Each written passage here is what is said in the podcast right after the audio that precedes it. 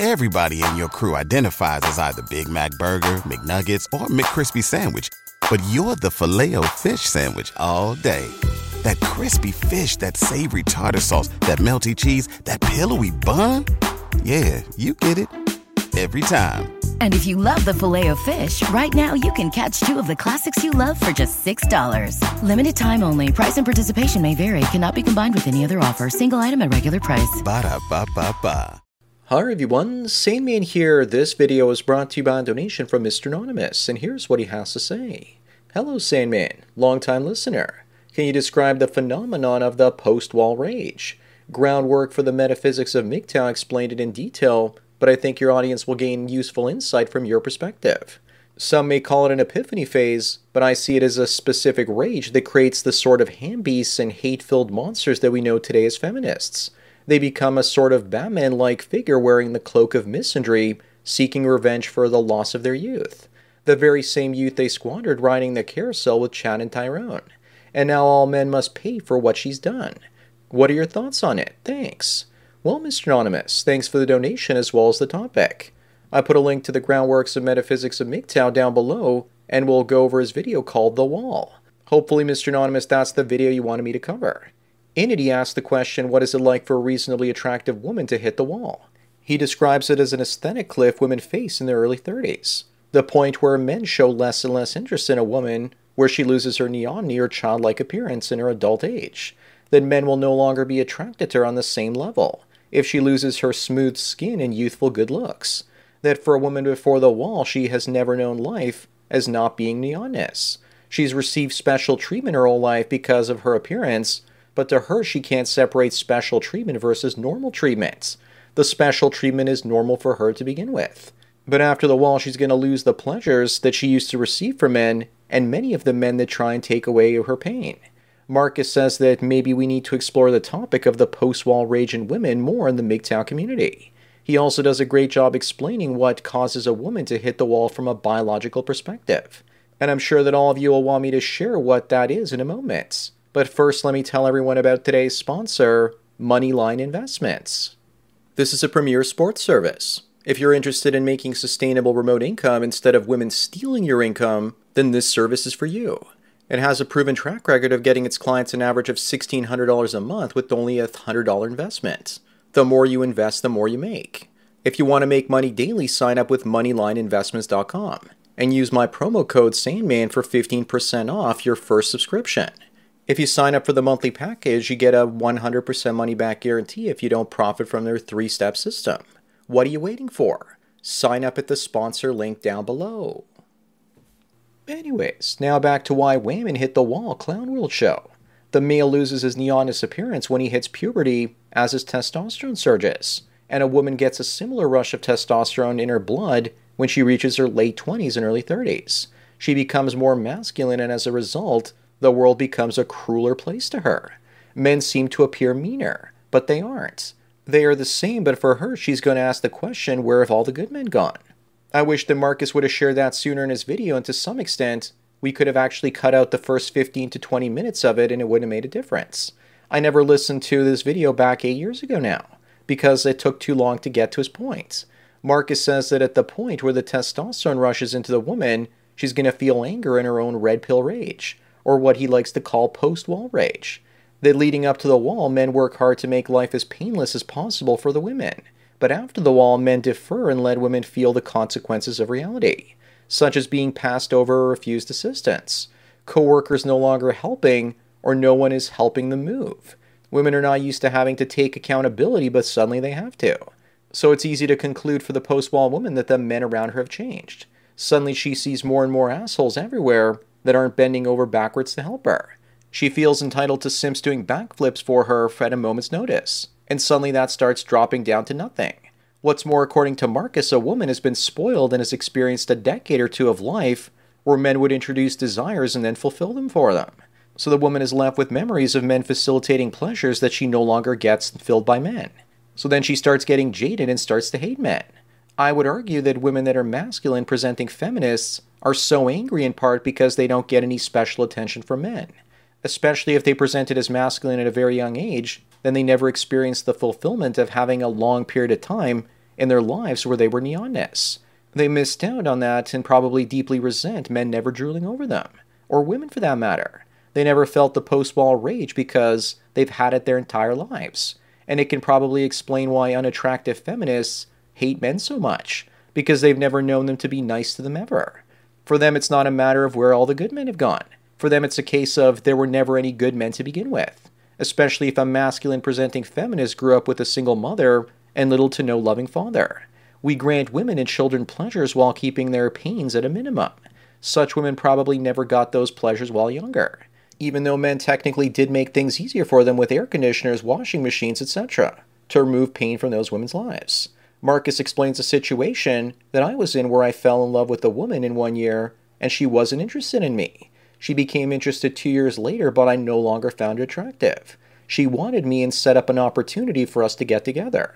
But I saw that the smooth face she had had now turned to sandpaper, and her long hair was gone, and in the place of the feminine feline woman was a Everybody in your crew identifies as either Big Mac Burger, McNuggets, or McCrispy Sandwich, but you're the Filet-O-Fish Sandwich all day.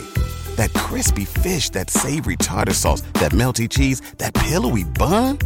Yeah, you get it every time. And if you love the Filet-O-Fish, right now you can catch two of the classics you love for just $6. Limited time only. Price and participation may vary. Cannot be combined with any other offer. Single item at regular price. Ba da ba ba ba. masculine Marmaduke. She missed her window of opportunity. Marcus also did a great job explaining that the carousel riders hit the wall the hardest because they received attention and had way more desires activated by men than a woman that was only with one man in her 20s. Sex increases deference. So the more she has sex with a variety of men, then she gets more benefits more than just the pleasure of it. Also, she's going to get more new desires the more men she sleeps with. The cock carousel ruins women because it introduces them to so many desires that they'll never be able to be filled up by one man. So no one man will ever meet those desires. Hence, she'll never be able to bond with him because he's not good enough. Thank you, Mr. Anonymous, for pointing this idea of the post wall rage in women. This is something that's been lost in the sands of digital time, and I'm definitely going to put it on my list of book chapters at some point. Marcus is right that the post wall rage is a relatively new idea that needs to be more fully explored. Too bad that never happened eight years ago. Maybe there are also some concepts in his videos that need to get flushed out more fully. As for men in our own so called wall, besides the red pill rage 1 and 2, it's almost as if we break through the wall in our lives playing backwards when compared to women, according to Marcus. That we start off life with little to no resources, status, and strength. We lose our neoteny quickly around the age of 12 or 13 and have to figure something out. There's that old saying of women and children first when it comes to giving them seats on lifeboats. But for us men, we lose that privilege pretty quickly. And we get testosterone in return to do things and compete. We end up becoming disposable quickly in life and get used to it. But a 30 year old woman, for her starting to look disposable is scary because she's so used to being special. Men no longer work for attention or approval, and the romance is gone. At least the men that she wants. So she starts to have some of that post wall rage brewing inside of her. Testosterone makes her angrier, and suddenly more men are ignoring her, and she gets upset. This idea of neoteny no longer being in a woman now explains why older women want younger men, because the young man is going to fulfill her pleasures because he's already doing that by default for the younger women around him. Plus, he's still thirsty for sex, and the older women, if they really have more testosterone, are going to have greater sexual appetites. Plus, he can relax because the risk of pregnancy is a lot lower. So, in theory, a younger man's sex drive and an older woman's one line up pretty easily. But what man with any pride and self worth is going to want a dry sandpaper slit scraping his swing? But still, he's more likely to take her on trips and be romantic. She's going to cheat the wall to some extent. This, according to Marcus, explains aggressive cougars, and I totally agree. Many post wall women also eventually see young women experiencing attention and admiration from men, and it shows them that she's the one that's changed, and it's not all about where have all the good men gone. Marcus postulates that the impact of hitting the wall would be the worst of the most beautiful women. That it's the women that receive the most deference, and in most cases, the most beautiful ones that have the opportunity to get the most. He says that all women experience some degree of pain from hitting that wall, but I'm not so sure about it. Maybe it's about getting enough to feel satisfied and letting your experiences and memories carry you forward through the years. After all, for 15 years from you was a never ending sex party. Now nothing.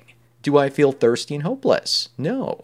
I feel like I got more than my fair share. So maybe Marcus needs to think about that a little bit more. But Marcus is right that a woman needs to maximize her deference as she gets older, because she's only going to be able to get so much from each man, so she's going to need a stable of swing schwangs to not only poke her, but also provide resources, attention, and take her on trips. She has to patch together a bunch of simps and string them along. Either that or batten down the hatches with one beta box. It's not just that women get ignored when they get older, but it's also younger people in general ignoring the old.